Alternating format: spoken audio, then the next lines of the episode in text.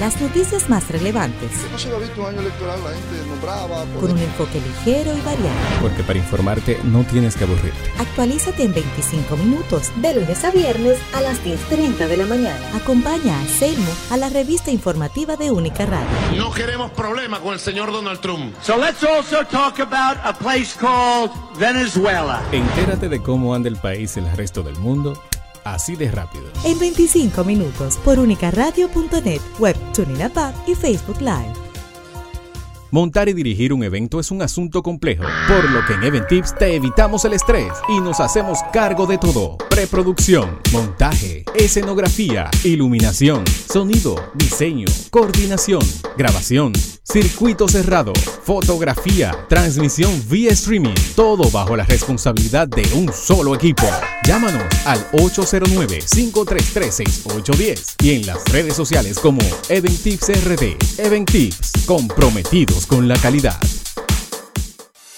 En noviembre, el evento más importante de comunicación de la región del Caribe se convierte en un programa de radio y lo hace por la primera emisora digital comercial del país. Recibimos a la veterana comunicadora Lady Reyes con encuentros interactivos, temas de comunicación, mercadeo y publicidad tratados a profundidad con expertos nacionales e internacionales. Encuentros interactivos desde el sábado 11 de noviembre a las 8 de la mañana por unicaradio.net, web, tuning app y Facebook Live. El análisis político. De decisiones difíciles que tiene que tomar todo presidente. Los comentarios actualizados. Entonces el gobierno de los Estados Unidos lanzó... Y un vistazo internacional del entorno que nos ocupa. JFP Radio, con Jorge Félix Pacheco. Cada miércoles a las 7 de la noche. Por la primera, única radio. Vestidos de Cordura. Un programa porque nos toca.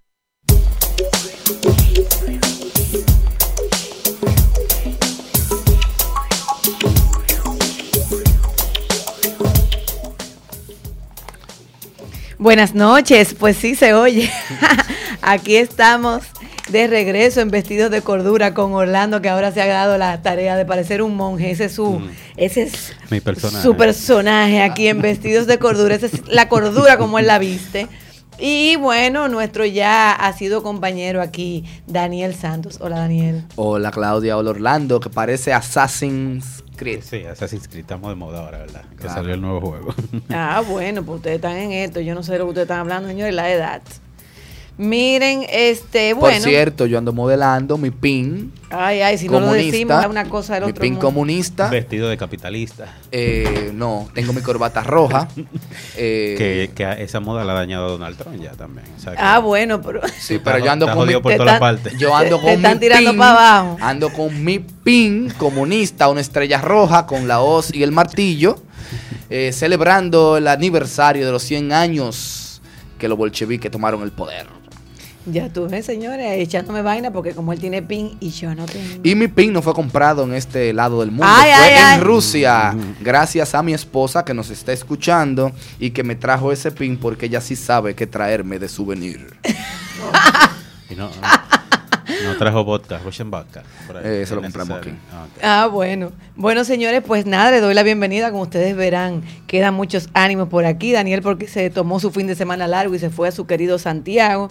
Y yo porque al final de cuentas pude ir, aunque sea un día, al Festival Presidente y ver a mi querido Ricky Valga la Martin. cuña. ¿Eh? Valga Valga, la la cuña, cuña. ¿verdad? Que no nos dan nada, pero no importa. Nosotros andamos para ese festival de música reciente de una cerveza conocida. ok. y pude ver Luego de... a Juan Luis Guerra y a Ricky Martin. Entonces, no fui a más cosas porque la verdad es que estaba muy cansada y no pude darme todos los conciertos, además que tenía compromisos, pero bueno, nada, estoy contenta con eso y se me ha quedado la musiquita por dentro. Y bueno, hoy traemos un tema bastante interesante y muy serio. Se trata de una encuesta que se llama Latino Barómetro y como ustedes saben que para nosotros en Vestidos de Cordura es muy importante eh, darle importancia a lo que pasa en Latinoamérica y sentirnos parte de Latinoamérica y mirar, mirar hacia el sur más que hacia el norte porque siempre estamos mirando hacia el norte y es eh, importante sentirnos parte eh, de bueno de nuestra cultura latinoamericana. Y como decía Juan Bosch en uno de sus libros que el Caribe es la frontera imperial como que a veces creemos como que todo llega hasta aquí y vemos a la otra parte de América la parte de América del Sur eh, de alguna manera como tan distante. Y a pesar de que compartimos mucho y sí tenemos una identidad latinoamericana, entiendo que hay más que reforzar en eso y nos ayuda mucho el tema del Latino Barómetro porque es una encuesta que está República Dominicana eh, se está midiendo eh, desde el 2005 y es una encuesta que, bueno, lo que refleja son las percepciones eh, de cómo está la democracia y ese tipo de cosas. Y ustedes saben que hemos hablado aquí anteriormente, no solamente del reto de las izquierdas, sino también de, de cómo la ley de partidos puede colaborar a cambiar el panorama que tenemos actualmente en el, en el ámbito político. Y bueno, nuestro querido Daniel, que ahora es mi compañero de varios programas de televisión, porque ya Daniel y yo estamos en los medios. Lo que pasa es que este programa de Vestidos de Cordura es especial, porque este programa aquí sí que es libre y uno se relaja y como que habla de otro tipo de cosas. Además tenemos a nuestro compañero eh, Orlando que le da la parte, vamos a decir, crítica del asunto. Y bueno, Daniel, cuéntanos un poquito de la... ¿O tú quieres decir algo, Orlando?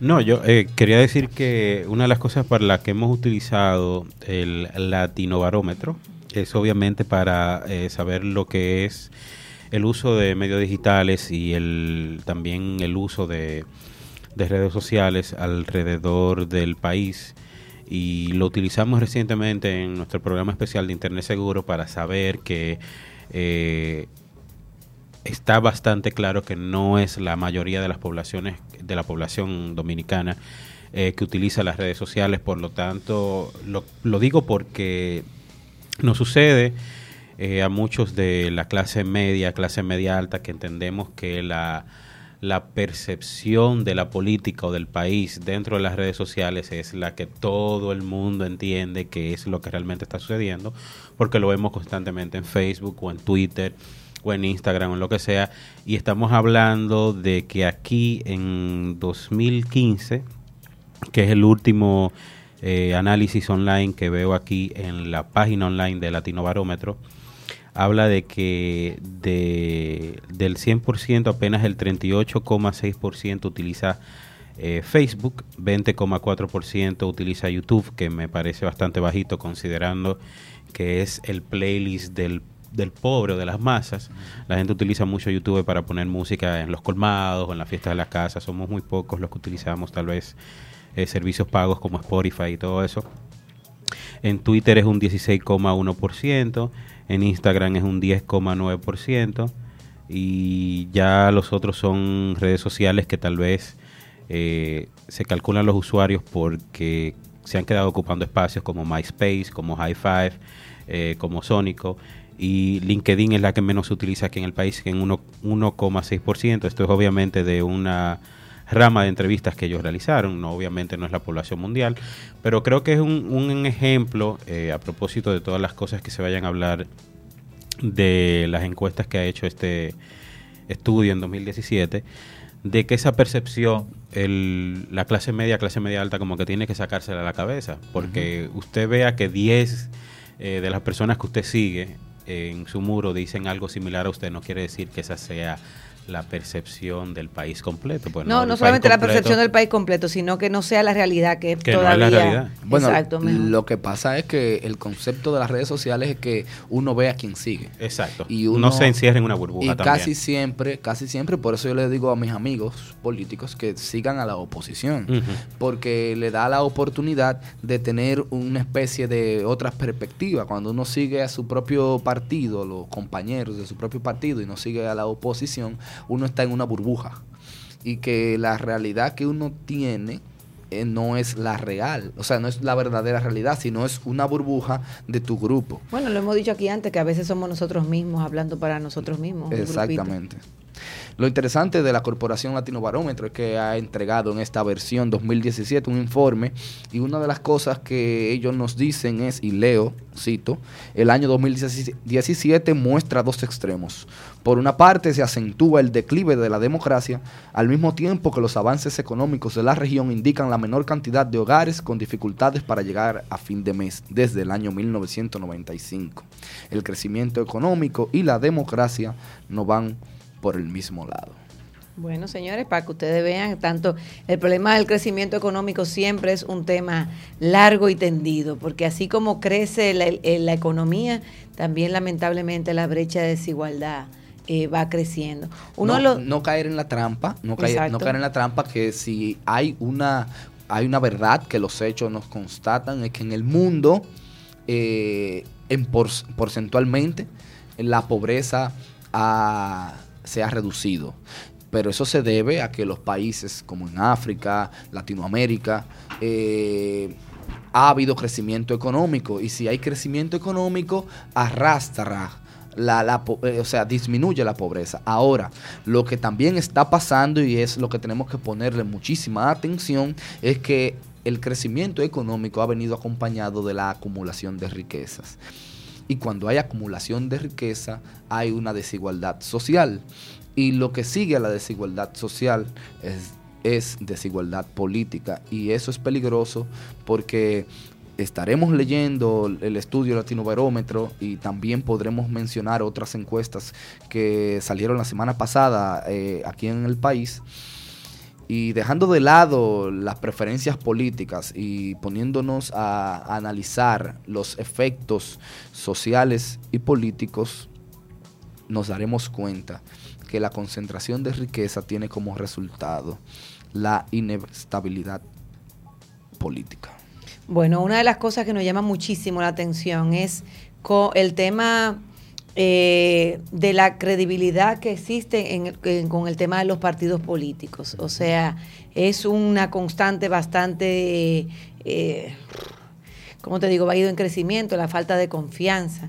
Y no tanto en la democracia, o sea, en, el en la democracia yo creo que la falta, la falta de eh, de credibilidad de, que estamos en un sistema democrático en República Dominicana ha, creído de una, ha crecido de una manera increíble. Desde el 2005 hasta aquí ha crecido muchísimo. Creo que en el 2005 eh, se entendía en como en un 77% de que estábamos en un, eh, eh, que vivíamos, o sea, estábamos conformes con la democracia. Mm. Sin embargo, eh, hoy día ha bajado a un 30 y pico por ciento, no me tengo el, dato exacto, hay, pero hay dos datos. déjame buscarlo porque es como un 36 por ahí. No, hay dos datos. Una cosa es la confianza en el sistema democrático y otra cosa es que si tú ves la democracia, como un buen sistema. Yo tengo, yo tengo aquí el porcentaje es de apoyo a la democracia. Dice que República Dominicana pierde seis puntos porcentuales llegando a 54%. Entonces, ese es el apoyo que da a la democracia. Sin embargo, la confianza en los partidos políticos, que es otra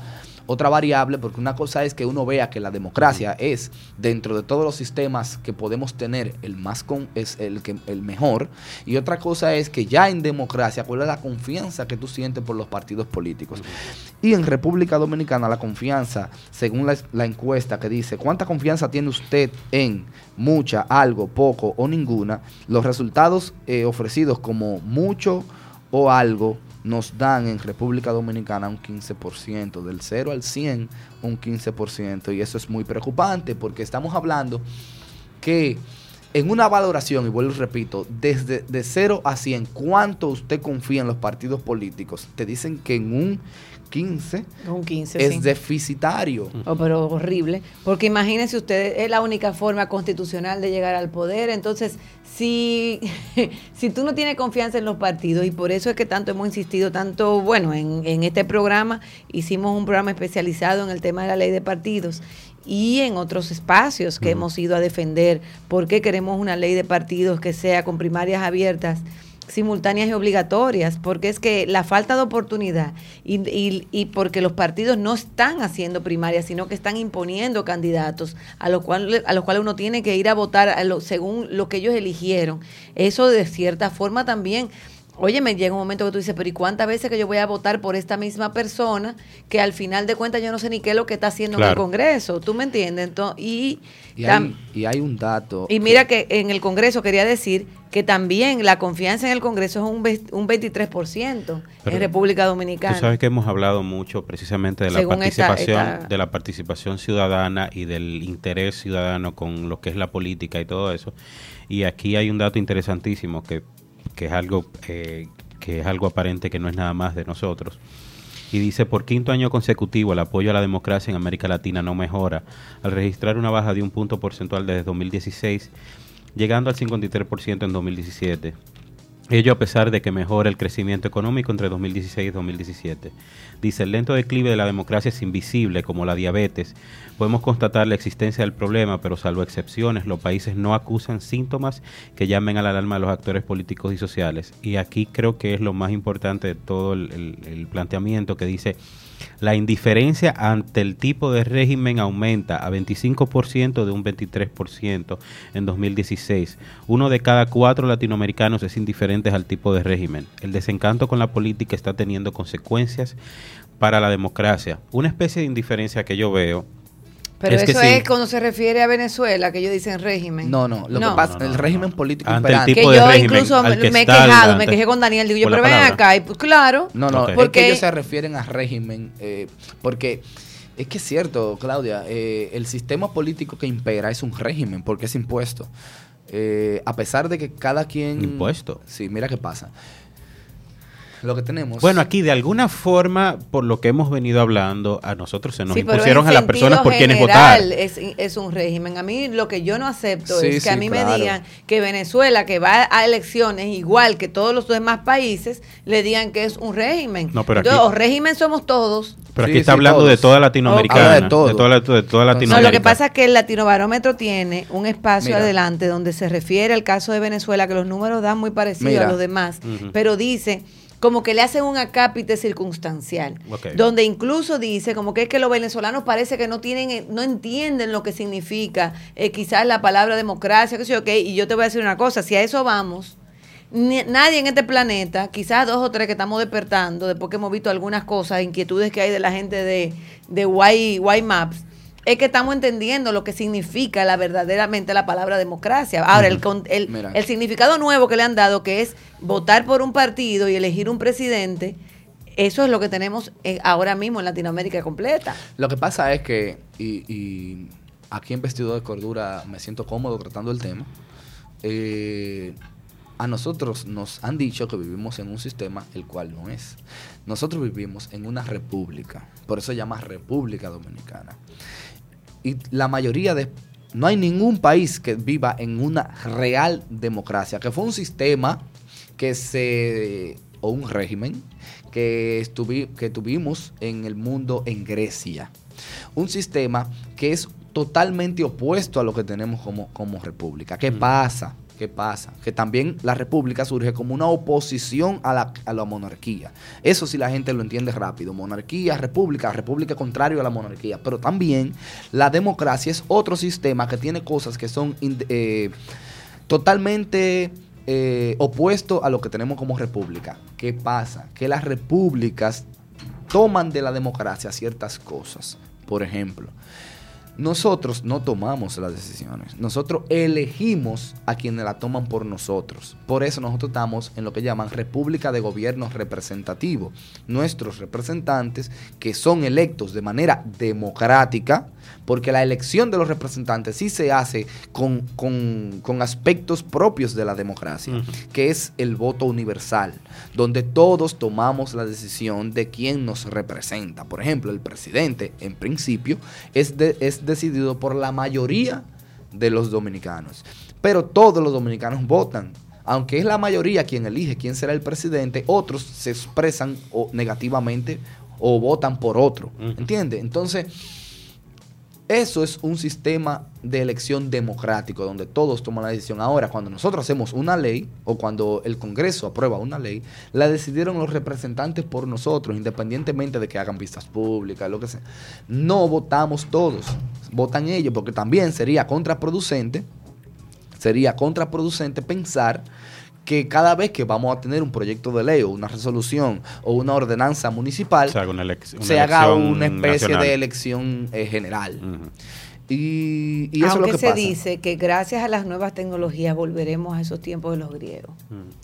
Sí, se dice, porque no hay una forma ahora mismo eh, real o análoga de tener ese sistema, porque eran unos sitios, de que- o sea, Grecia no era tan poblada como la población que tenemos ahora, además que los griegos tenían una forma muy especial de ser. Los porque- chicos, los, los chicos de White Maps dicen, con mucha razón, que nosotros no podemos ver, aunque decimos que las repúblicas de gobiernos representativos son lo opuesto a la democracia, pensar que las repúblicas son malas. Porque la república tiene sus ventajas. Es más fácil llegar a los consensos. eh, las decisiones se toman de una manera más fácil. Porque no es lo mismo, por ejemplo, en principio, dejarle la decisión a todos cuando hay decisiones que deben tomarlas las personas que están en la capacidad. De tomarla, De claro. tomarla. Eso es una de las cosas por la cual cuando a mí me han dicho que hay un senador que ha pensado en hacer un plebiscito nacional por el asunto del aborto, yo digo, pero que eso es una barbaridad, porque que los de- es como tú ir a una tribu de esas en África, Exacto. ¿verdad? A decir, miren, las niñas ya no se le puede, no se le puede eh, eh, amputar el himen, digo el himen no, el clítoris, porque es un derecho que ya tienen del que no se le ampute, y entonces tú le vas a preguntar a lo mismo que tienen todo el tiempo apunt a- a- entonces amputándoselo, tú dices, es no, una pero espérate, eso decisión es su- que es contradictoria con su cultura. Exacto, es una decisión, pero al fin y al cabo tú le estás defendiendo los derechos humanos de un ser- de una persona. ¿Tú Sí, me entiendes? Entonces sí. ahí hay cierto, cierto asunto porque las sociedades se han complejizado. Pero bueno, era válida que- la aclaración sí, yo- para entender el asunto Sí. de las terminologías. Y, y- y lo que estimo, y estimo no estoy convencido de eso, es que esa, digamos, esa desafección por la política o por el sistema democrático, vamos a llamarle así para que todos nos entienda, que tenemos, viene porque nuestros representantes ya no nos representan tanto. O nosotros sentimos, o hay un ambiente, una percepción general de que los representantes cuando toman las decisiones la hacen pensando más en ellos que en todos nosotros.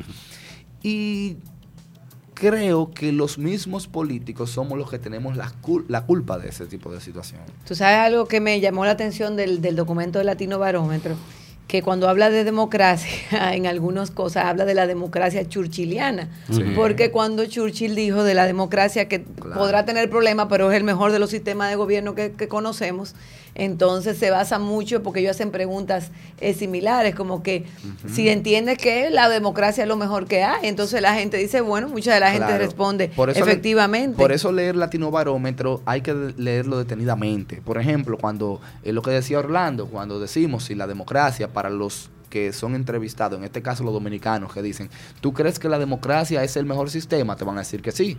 Ahora, cuando ellos te dicen, la miden la satisfacción con, lo, con la democracia que tenemos hoy, entonces dice que República Dominicana tiene un 33% de satisfacción como algo muy o algo satisfecho y, y un 67% como poco o nada satisfecho. Y eso demuestra que la, hay una insatisfacción mayoritaria en la democracia que tenemos hoy. Y Claudia, Claudia, el otro día, porque ese es un tema que lo hemos tratado en otros medios de comunicación, decía, entonces ahí es que tiene razón de ser eh, esta lucha por una causa de modificar la forma en Ujú. cómo elegimos a nuestros representantes.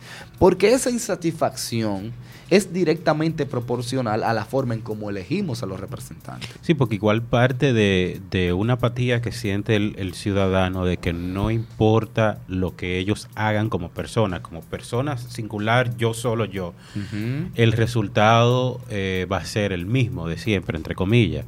Eh, la cultura eh, del- de la mayoría de las masas dominicanas que tal vez quieren un, unos representantes diferentes a lo que hemos tenido tal vez en los, dos, en los últimos 12 años, entiende que, no que su voto no importa mucho porque como quiera va a ganar el mismo. Entonces creo que de ahí también viene eh, que cada año haya menos personas votando de las que están registradas en la Junta Central Electoral. Y que el resultado sea, sea similar. También creo que el ciudadano se siente como que esa decisión desde hace muchísimos años, desde hace décadas, se le ha quitado de sus manos. Y, y Y creo, creo, que, que, creo que este eh, en estas pasadas elecciones se vio eso más claro que nunca. Bueno. de que uno, en realidad, el ciudadano se vio sin ninguna opción más que la que le tiraban en la cara. Exactamente, porque es que, bueno, eh, el sábado pasado estaba, eh, acompañé a Claudia en, en una actividad que tenía el, compañero Carlos Amarante Baret y él daba el dato de que los cargos selectivos que fueron a primaria solamente fueron, men- o sea, fueron menos del 10% de la matrícula total. Y cuando vemos que solamente se eligió el 10% de la matrícula total, podemos deducir que no se hicieron elecciones primarias.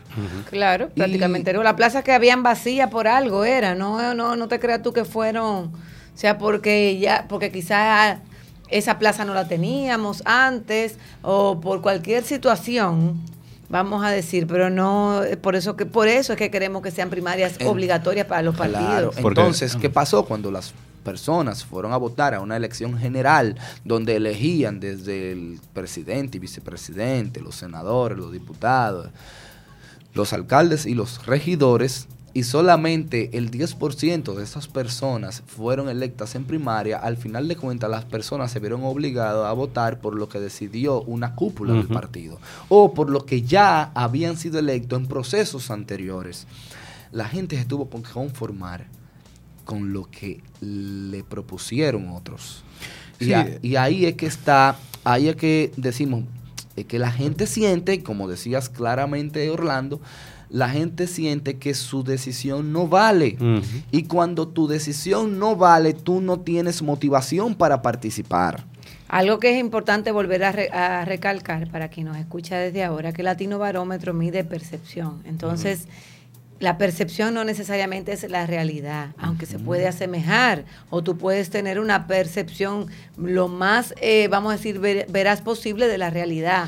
Pero es muy importante porque... Claro, si- porque así tú sabes lo que piensan los ciudadanos. tú- lo que piensan los ciudadanos es importante porque tú no haces nada eh, haciendo muchísimas políticas sociales para que la gente entienda que no se están haciendo. Entonces.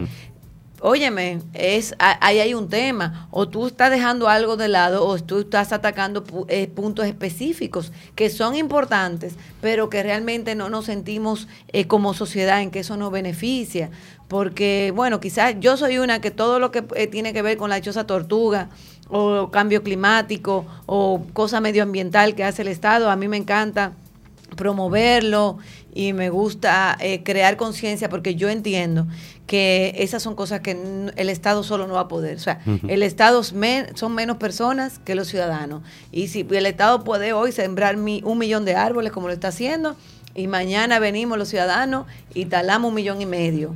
Entonces es, eh, es algo que tenemos que hacerlo en conjunto, pero a veces también quizás el mismo hecho de que mm, los medios, aquí no vi, creo que sí que habla de los medios en algún lado, pero yo, dije los otros días en un programa y, y lo repito, los medios de comunicación tienen mucha responsabilidad sobre Claro. ese tema de la percepción, porque la manera A mí me encanta un concepto que tú tienes que vivimos en la sociedad de la confusión. Sí, porque la manera en que tú, en que tú este, eh, eso- pones los titulares, pones la, la, la cosa que le da importancia. Óyeme, el asunto este, por ejemplo, de- del muchacho que viene, que el príncipe Karim, lo primero es que cómo tú te pones a decirle príncipe a una gente. Nosotros vivimos, nosotros vivimos un- en una monarquía en este Una país. cosa, una cosa es que se lo diga una persona en las redes sociales, otra persona es que se lo diga un periodista.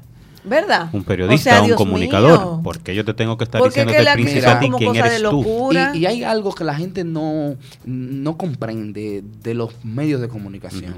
Y para eso yo voy a referirme a la idea de, de Aaron Sorkin en su serie de Newsroom, que significa como la sala de prensa, donde ellos decían que la forma de cómo los medios de comunicación hacen su trabajo importa mucho en la democracia, porque ellos actúan bajo la premisa de que un ciudadano bien informado toma mejores decisiones. Claro. Entonces ahí viene la responsabilidad de los medios de comunicación. Y ellos dicen, y es cierto, que las ondas hercianas por las cuales se tra- transmiten los medios de comunicación son propiedad del Estado. Y el Estado ha cedido esas ondas a los, a los, a los dueños de medios de comunicación para que por lo menos dos veces al día nos informen es como que, mira, yo te voy a dar la opción de que tú tengas eh, el uso de, Del espectro. del espectro radiofónico, ¿verdad? O El espectro, en la onda herciana, Exacto. para que tú eh, puedas hacer negocio con ellos. Pero dos horas al día mínimo, o tres horas al día, tú tienes que mantenerme informado. Ahí, en esas tres horas, tú eres empleado mío. Ujú. Esa, y, y eso no ha vuelto, no es así, porque entonces ellos decían que los medios de comunicación se ven, se ven influenciados por tres cosas principales. Primero, el interés del dueño, el interés de sus anunciantes y en la audiencia. Ustedes saben muy bien que un, un ca- un canal o una, o, la ra- o una emisora que tenga mucha audiencia tendrá muchos anunciantes. Pero para tú tener anunciantes, no es verdad que tú le vas a entrar en tu emisora de radio a una persona que te está pagando el espacio. Claro. Entonces, los últimos, que somos los dominicanos y dominicanas, en el caso de República Dominicana, que somos los dueños de las ondas, somos los que somos menos tomados en cuenta a la hora de informarnos. Sí, porque es mejor desinformarnos. Sin embargo, mira, a pesar de toda esa percepción que hay en desfavor de los partidos y en desfavor de los congresos y en desfavor del sistema democrático, la población del gobierno, y responde la pregunta, ¿usted aprueba o no aprueba la gestión del gobierno que encabeza el presidente X, verdad? Dependiendo de cada país de Latinoamérica, nosotros estamos en cuarto lugar, siendo un 52% de aprobación que tiene todavía el presidente Danilo Medina. Y te voy a decir una cosa, y yo considero que ha sido de los gobiernos últimamente que más eh, manifestaciones ha tenido con el asunto de la marcha verde, que ha sido eh, bastante fuerte. O sea que ahí que tú te, te- ahí es que tú tienes que pensar y tú dices, bueno, la gente se da cuenta también de las cosas que nosotros claro, hemos dicho aquí, claro. del tema de la marcha verde. Yo tengo amigas que me han dicho así, que han participado y me dicen, es que ya me lo encuentro una, una lucha estéril. Y yo misma he discutido con algunos de ellos, les digo, señores, es que todo, ¿quién no puede, quién puede estar en desacuerdo con el tema de la impunidad? Pero que, que- ¿y para qué me conviene a mí que trabajo en el Estado, que, que estoy todo el tiempo luchando y, co- y cogiendo lucha también, porque la- el que quiere hacer las cosas bien, el que la quiere hacer mal no te deja. Porque es Entonces, que- es que a nosotros nos conviene, pero, Pero sin la- embargo, tenemos la ley de partido enfrente, que es un paso para la democracia. ¿Tú me entiendes? Para fortalecerla, porque no es solamente la primaria abierta, señores, es la parte del financiamiento, la transparencia y los límites de financiamiento. Y tú me vas a decir a mí que eso no tiene relación in- in- inmediatamente, así, relación directa con el tema de la impunidad. Lo, tiene. Mira, con primarias abiertas, el otro día yo reflexionaba y, y- y con Claudia, eh, Orlando, refle- refle- reflexionaba con Claudia y decía que nosotros no entendíamos por qué el tema de debate, primero, las personas de la Marcha Verde no lo tomaban, porque ellos que están en una eh, supuesta lucha o una supuesta causa en contra de la corrupción y la impunidad, no se han dado cuenta que el origen de esa corrupción e impunidad es la forma como nosotros elegimos a nuestros representantes.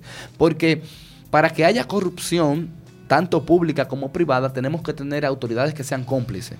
¿Y quiénes son las autoridades cómplices? Los que salen electos de las elecciones. Entonces, el sistema de elección primaria y del sistema electoral es la génesis del de la corrupción en República Dominicana. Entonces, no se dan cuenta de eso, lo primero. Y segundo, yo decía que, y, y Claudia también compartía con- conmigo esa, esa idea, de que por qué nos hemos detenido tanto en la forma de las primarias y no nos ponemos a pensar en la forma de cómo nosotros nos financiamos la campaña.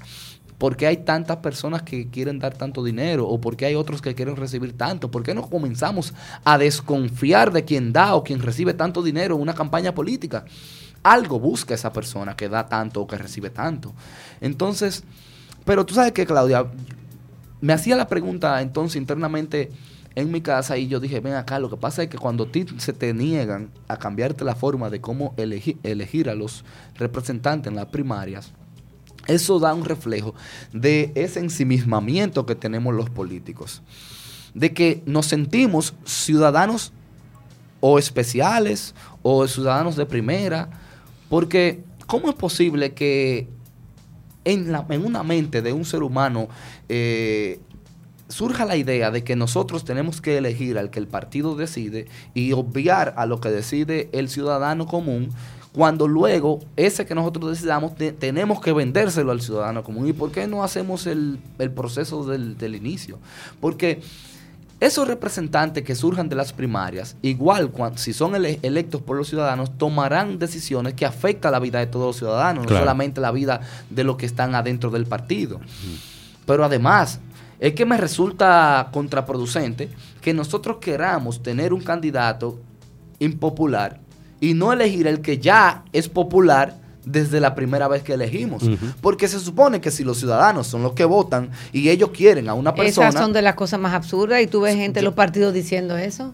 Como una manera, como una cosa como que están diciendo algo tan importante. No, no, no, es que a fulano lo quieren afuera, pero al otro no, lo, lo quieren adentro. Tú te quedas, pero y los de afuera no son los que deciden finalmente. Y no Son solamente cosas eso, que nunca se ha dicho que yo, por ejemplo, y siempre lo digo, yo soy más radical. Yo quisiera que hasta los candidatos puedan ser ciudadanos, que se puedan postular. O por sea, los candidaturas partidos. independientes. Claro, dices. pero en este momento lo que se está planteando es que obligatoriamente las personas que van a, a ser electas serán miembros de los partidos. O sea que tú desde un principio comienzan a de- a- comienzas a descartar tus propios compañeros.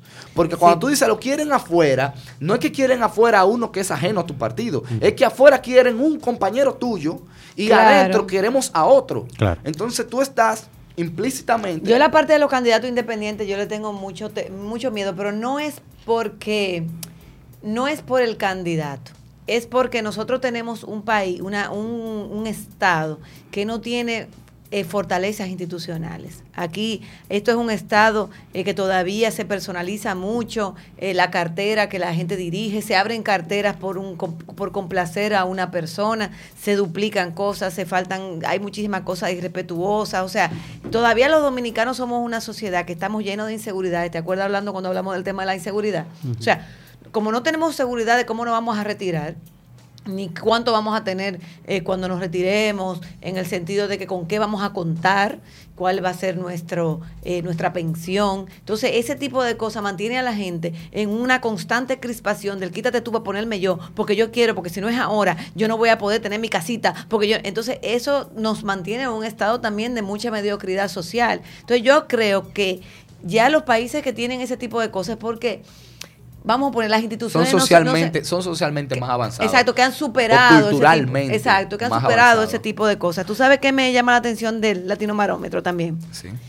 Que, y pena que este no lo pusieron detallado. Le hacen un pre- un- unos temas más importantes para confiar en las instituciones públicas. Sí.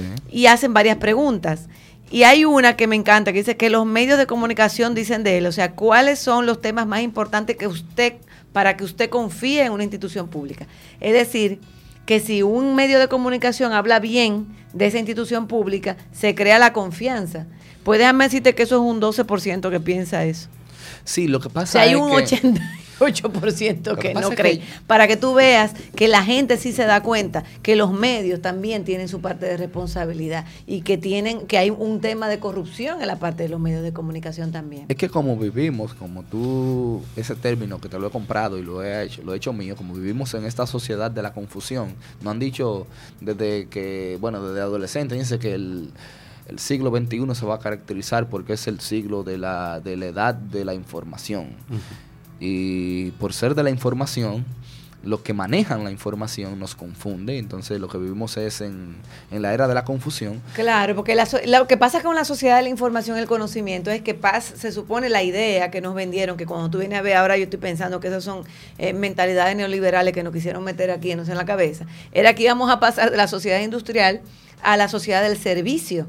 Y la sociedad del servicio viene a través del tema del manejo de la información, pero de la información en todos los sentidos, o sea, el desarrollo de tecnologías, de cosas, servicios que son intangibles, o algunos que, bueno, eh, servicio es todo, hasta la hostelería, pero como se cre- empiezan a crear carreras y pasan de lado las industrias, entonces de ahí que viene que la sociedad de la información y entonces vienen los términos de la tecnología de la información y la comunicación, que es parte muy importante de esta sociedad que ahora se nos ha convertido en lo que yo bauticé como la sociedad de la, de la, de la confusión, porque la verdad es, señores, que vivimos en un bombardeo constante para tra- vivir para vivir confundidos y para vivir encapsulados. Sí, y eh, lo dice desde hace ya varias décadas la famosa película Network y recientemente la película eh, Nightcrawler, ya dentro de un Sí. contexto más de la obsesión que tiene el ser humano con el morbo,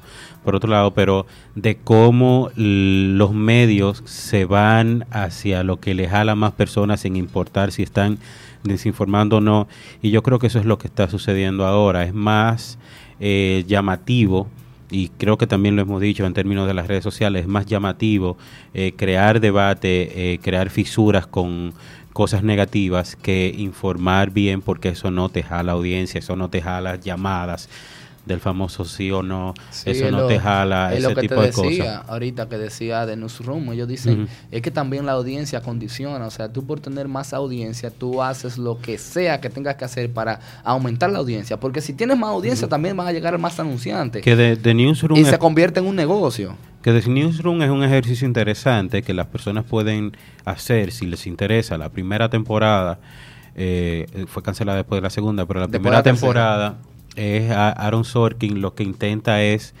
hacer eh, una forma de cómo él entiende debió manejarse la prensa en eventos que sucedieron un año Realmente, antes o menos de un año antes eh, recientemente. Entonces pueden hacer el ejercicio de ver esos eventos, ver lo que hizo la prensa y ver cómo Aaron Sorkin lo maneja en The Newsroom. interesante podríamos hacer Sí, un ahí ejercicio tú ves- parecido ¿eh? Ahí tú ves, aquí pudiera hacerse algo así, de, de cómo uno entiende que debería manejarse la prensa y se está No. haciendo mucho en las redes sociales. nos sacan del aire Por ejemplo, Aquí con los casos este- de... Aquí somos libres, mira aquí como dice Darwin, no. ah no no aquí sí o sea aquí pero Pero como está sucediendo, hay, hay un ejercicio que están haciendo la- el ciudadano digital y la ciudadana digital con los manejos del- de los periódicos y la prensa, eh, mayormente estadounidenses, y más lo están haciendo ahora con el asunto del acoso sexual. Y voy a utilizarlo como transición a algo que quiero tocar aquí del Latino Barómetro. Y es que eh, el más reciente fue cómo se cae una, una carrera exitosa en siete días, a propósito de lo de Kevin Spacey. Sí. Y muchas personas han corregido diciendo eh, cómo mantener tres décadas de, acoso sexual y todavía ser exitoso, como diciendo de tú todavía estás manejando ya que él mismo se inculpó de alguna forma con esa disculpa tan atroz que ya han salido eh, sobre 10 personas acusándolo de su trato en precisamente en House of Cards, tú todavía estás tratando a Kevin, Pay- a Kevin Spacey como una deidad, como una persona eh, que de alguna forma se merece respeto, que el- también pasa, pasó en muchos casos con Harvey Weinstein al inicio, con una lejanía de que el hombre, eh, el hombre de Hollywood como cae, ¿no? O sea, ya es Ay, pero ustedes cien. me acaban de dar una, una idea para otro programa. Busquen los cuartos. Pero, pero quería tratar a propósito, a propósito de todo eso que está sucediendo sobre el acoso y, la violación- y las violaciones sexuales en Hollywood, que igual ocurre en los medios de espectáculos aquí en este país, eh, tengo el conflicto entre hombres y mujeres. ¿Y por qué es importante mencionar esto aquí? Por lo, por lo ah, siguiente. sí, sí, eso es uno de los temas que a mí me encantó. Claudia Dice- Claudia lo trató hace Dice, en el conflicto entre hombres y mujeres vemos que aumenta de un mínimo de 51% en 2008 a 66% en 2017. Así o sea es. que más personas creen en Latinoamérica que hay mucho más conflicto entre hombres y mujeres. El país donde más conflicto se percibe es en República En República Dominicana, con un encabezando la 87%, con un 87%, mientras que el país donde menos se percibe es Uruguay con un 51%. Hay que destacar que apenas en la última semana, si mal estoy contando, han existido unos siete feminicidios. Sí, pero, pero hay que, en este tema hay que, hay que poner a las personas en contexto. Esto habla de percepción, lo que los ciudadanos sienten. O sea, no, eh, el latinobarómetro no es un estudio de investigación sociológica. Claro. Es un estudio, eh, claro, un estudio de, de, sí es sociológico, pero de, la inten- de lo que las personas creen no de la realidad de los países. Ahora, puede haber un nexo causal entre que si las personas sienten algo es porque algo está ocurriendo. O sea, si la gente tiene la percepción de que ahora hay más conflicto entre hombres y mujeres, es porque y lo otro, que es el dato Igual, real. pero estamos Claro, hablando igual de un país en donde los últimos meses han sucedido cosas Claro, atroces. Los estamos hablando aquí están que a, a- a la orden del día. Pero es bueno que también se entienda algo que cuando se habla de conflicto entre mujer, entre hombres y mujeres, no se habla solamente de los asesinatos y los acosos sexuales, aunque aquí se destaca obviamente la, la violencia intrafamiliar, que es muy, muy frecuente en nuestro país. Pero también se habla de la percepción de oportunidades que tiene la mujer en términos de empleo, en términos de igualdad y en términos de salario. O sea que ahí está todo y nosotros estamos en la, en la peores de las Pero condiciones eh, yo por la decía percepción. eh, Y yo, a mí no me sobre eso. sorprende. No, claro, no te puede sorprender porque cuando tú ves una foto, cada vez que anda el presidente en una visita sorpresa o cada vez que hay una inauguración de algo o cada vez que hay una reunión de una de un ministerio, la diferencia abismal No, entre la cantidad de mujeres que participan que en cargos altos y la de los hombres es increíble. De cada de cada cinco viceministros hay quizá una viceministra. ¿Tú me entiendes? Entonces, sí, pero también pasa en la empresa privada, Claudia. no, O sea, claro, ahí va, iba también. No, pero la percepción eh, eh, me imagino que es no, general. pero claro, entonces en la empresa privada está pasando lo mismo. Aquí hemos dicho varias veces, y, sobre todo cuando hemos hablado, Orlando y yo, que tuvimos nuestra época de expertise y teníamos el programa tecnológico que hablábamos de eso, hablamos de la brecha digital de género. O sea, y es una realidad tal que cada son menos las mujeres que entran a estudiar carreras tecnológicas, aunque eso gracias a Dios ha ido cambiando bastante, pero además quienes llegan alguna vez a ser presidenta de una de las telcos en este país nunca ha sido una mujer, o sea, son presidentes hombres. Las mujeres llegan a cargos altos, pero nunca llegan a el cargo superior de las telcos, pero también de muchísimas áreas de tecnología. Yo misma soy, que fue, soy directora de informática educativa, soy la primera mujer que ocupa ese cargo que existe desde el 98. Entonces, en Indotel nunca ha habido una presidenta de Indotel, por ejemplo. Incluso en el mismo comité, de, el mismo consejo directivo del Indotel, hubo una mujer cuando el PRD. No, ahora hay la secretaria. ¿Cómo es? Siempre ha habido una mujer secretaria ejecutiva. No siempre, pero ya varias ocasiones. El último secretario, bueno, ha habido varios varones, pero no, yo hablo del miembro del consejo. Pero que es no importante, es importante destacar que dice que el país donde menos se percibe es Uruguay, que es con un 51%. O sea, todavía más de la mitad Sí. eh, percibe que sí existe conflicto entre hombres y mujeres. Eh, lo, lo quiero mencionar a propósito de que estamos en noviembre, que es el día de la, el- la celebración del Día de la No Violencia contra las Mujeres, el 25 de noviembre. Y también a propósito de dos proyectos con los que estoy trabajando muy de cerca, que es la cuenta de Instagram, arroba piropo es acoso. Hay que recordar que si usted no conoce a una persona, por más lindo que sea el halago, usted no tiene que estar diciéndole a nadie porque usted no le han dicho que le han dado consentimiento para eso. Porque eso da permisividad a otras cosas más. Y también como medio de prensa cinematográfico que soy, tanto en cinedominicano.net como en Primera Toma Radio y cobertura y preocupación que hemos dado con, lo- con todo lo que está sucediendo en Hollywood y en la industria del cine, aconsejo también a todos los involucrados en la industria artística de este país, teatro y cine, que no hagan las cosas y quiero citar a una entrevista que le hicieran a Lisbeth Santos, que ha sido una personalidad de la televisión y ha actuado en cine y ha actuado en teatro desde ya un par de décadas. Eh, y ella dice, en este país no se puede decir que se propasaron contigo. Todas las mujeres presentes aquí tienen una historia que contar y en República Dominicana se apoya eso. En este Ah, país, sí, porque la culpa es de las mujeres.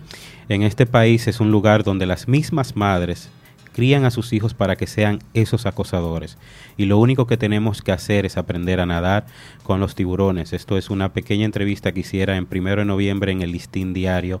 Y nosotros en Primera Toma Radio y en cinedominicano.net estaremos compartiendo eh, citas y halagos, entre comillas, anónimos que le han hecho a profesionales mujeres del cine, con el fin precisamente de ver si vamos erradicando eh, esas culturas que no han llevado a que la percepción sea que nosotros nos vivimos Pero no matando te como vayas género lejos. Los otros este días país. me pusieron a trabajar con un grupo, un grupo de redes y bueno, después que doy una, una, una charla y todo, formamos el grupo. Ay, mi hijo, hubo uno que entró a decirme cosas.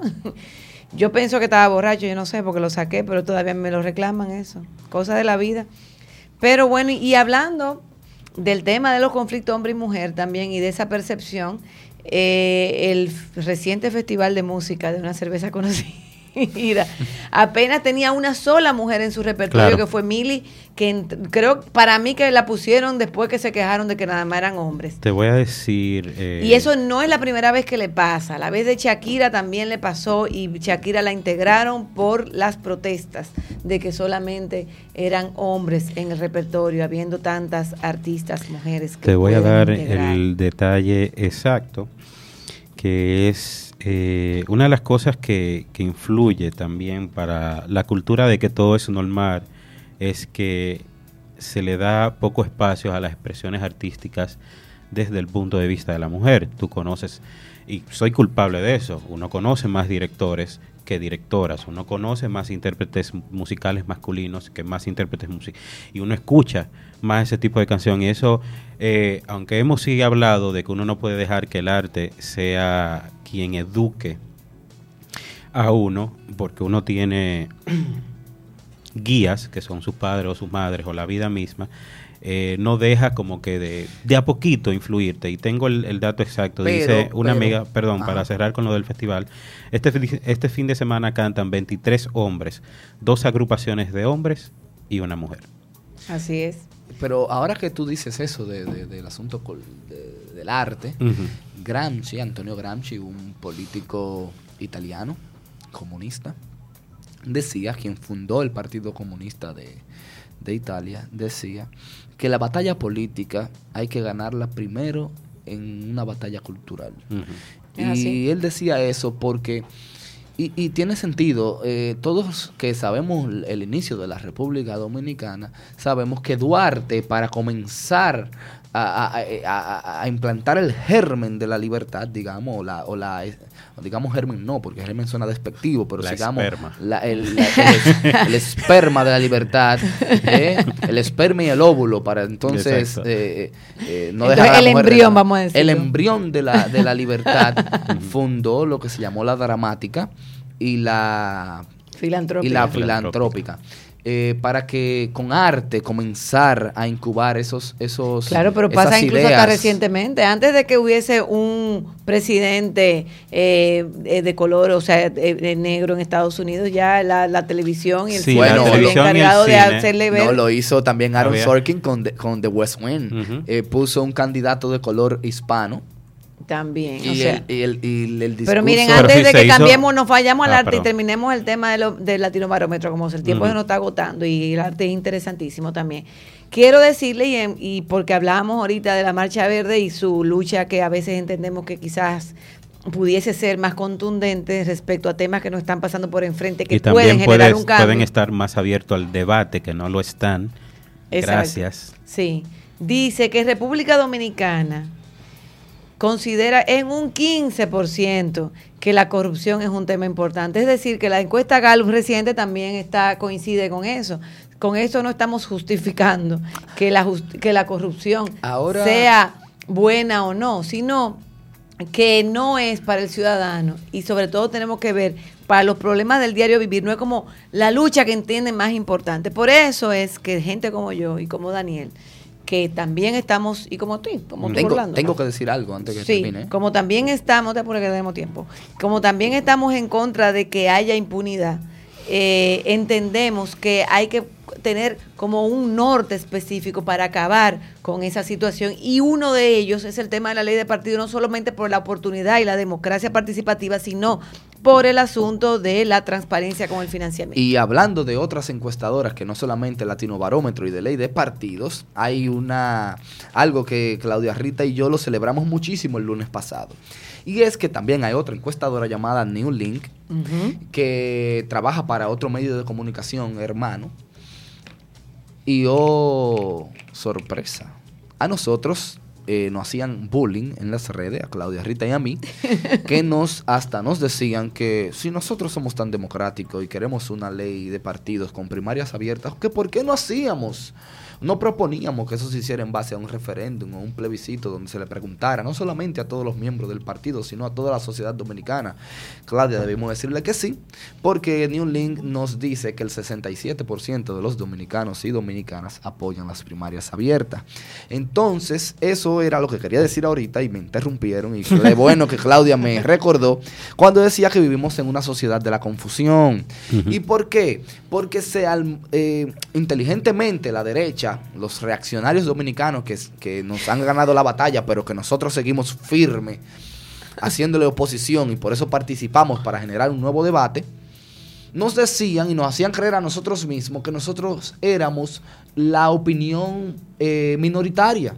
Sin embargo, no sé si es fruto de, de nuestro periplo por los medios de comunicación o no sé por qué razón, pero resulta que el 67% de los dominicanos quiere que las primarias sean abiertas. Y es algo lógico. Y lo decía Orlando ahorita. Es que las personas quieren participar. Claro. Las personas no participan porque entienden que si ellos no tienen la forma de cómo decidir, da igual. Pero si ellos pueden tomar la decisión, claro que van a participar. Mire, entonces, no si puedo tú no dejar de tienes- mencionar algo importante también de Latinobarómetro. Sí, pero no me lo dejes No, de que lado eso. que- Que, que- 67% Claro, eso es claro, para- claro que sí. Y que si tú como ciudadano te sientes que estás fuera de esa, de esa decisión, tú entonces no vas a trabajar como ciudadano que deberías trabajar en conjunto con tus representantes, tú no vas a querer trabajar con tus representantes. Claro. Y lo pongo en términos de lado. Si a ti te dicen que nada más hay vainilla y chocolate y que tú tienes que elegir una de esas cosas, pero yo hubiese querido la opción de fresa y chinola y los demás. Exacto. Aunque gane vainilla o chocolate, yo sé que yo tuve las otras opciones. Entonces ya ahí yo puedo trabajar. Participaste, legitima ¿Tú me el entiendes? proceso. Ya Mira, y para los que piensan que los dominicanos no estamos en la cosa, y creo que los latinoamericanos en sentido general, Va a hablar, ya yo sé de qué va a hablar. del cambio climático. Claro. Ah, sí, porque a mí me sorprendió ese número, porque que Dilo, una porque, porque, y déjame a mí felicitar. lo Ya. otro. A lo- al 60% de los dominicanos les importa más que se trabaje y se le dé prioridad al cambio climático que al tema del crecimiento económico. Y eso significa, y en eso, aunque yo sea peledeísta y soy un peledeísta muy crítico, pero también apoyo porque ha sido un gobierno por el cual hice campaña y el cual apoyo, eh, felicitar al gobierno dominicano que un- una de sus políticas públicas ha sido ese plan de reforestación. Y yo lo digo porque tal vez la gente no se da cuenta porque como vivimos en una burbuja en este país donde lo que importa es lo que hace un, un muchacho que se tire en un helicóptero o que si O un embocero, artista o de embocero, que ese es otro tema. Pero realmente Que estoy cuando- calculando a ver si lo hacemos el martes que viene. Sí, claro que sí. Yo creo que sí, que, lo, que, que deberían hacerlo, porque también es una crítica eh, dominar el, el arte para dominar la política. Pero realmente uno que ha visto la lucha en países muchísimo más avanzados para que los gobiernos le pongan atención al cambio climático, en República Dominicana nuestro gobierno lo está haciendo. Haciendo una inversión multimillonaria Para y la gente no dice Nada. nada. Y los medios no le importa tampoco. Y- Señora, aquí se declaró el cuatrenio del agua. Primera vez que aquí se están ocupando del agua en este país desde que yo tengo uso de razón. Aquí se, da- está- se están sembrando más de un millón de árboles en el país completo. Aquí se lanzó un programa Dominicana Limpia que yo sé que puede tener todavía mu- que muchas cosas que se puedan hacer, pero la preocupación ya está. Y Claudia. ya en Santiago se está haciendo el tema del reciclaje de la basura. O sea Tú que- sabes que yo no soy imparcial en el caso de Santiago, porque mi Sí, yo amigo... sé que tú no eres amigo- imparcial, pero hay que reconocerlo. Pero también, por ejemplo, te doy la noticia, Orlando, si no la has escuchado, porque nuestros medios de comunicación tal vez no lo han, di- no lo han breve dicho. porque no el- tenemos que ir. El 100% de, la- de los desechos sólidos en Santiago se, Se van a empezar se a... reciclan. O sea que solamente el 20% de los desechos sólidos de, que produce Santiago llegan al vertedero, el 80% se reutiliza y eso es importantísimo. Entonces vemos que nuestras autoridades están a la vanguardia mundial en tema medio, medioambiental y nosotros, Claudia, que somos de izquierda, tenemos que comenzar a decirlo. ¿Por qué? Porque la izquierda en, el, en todo el mundo lleva la bandera del, medio- de- del crecimiento sostenible como una de las causas que defiende la izquierda. Y Bueno, ninguno de los que dicen que son de izquierda en República Dominicana dicen nada. Bueno, señores, pues nada, ya con estos temas que siempre dejan uno así encendido, nos despedimos. Y como yo estuve en el festival viendo a nuestro querido Ricky Martin, pues hoy traemos la canción de Ricky Martin, en la que está de moda, la que es, ¿cómo es la que se mueve? Da, eh, da- como, vente para acá, vente para acá.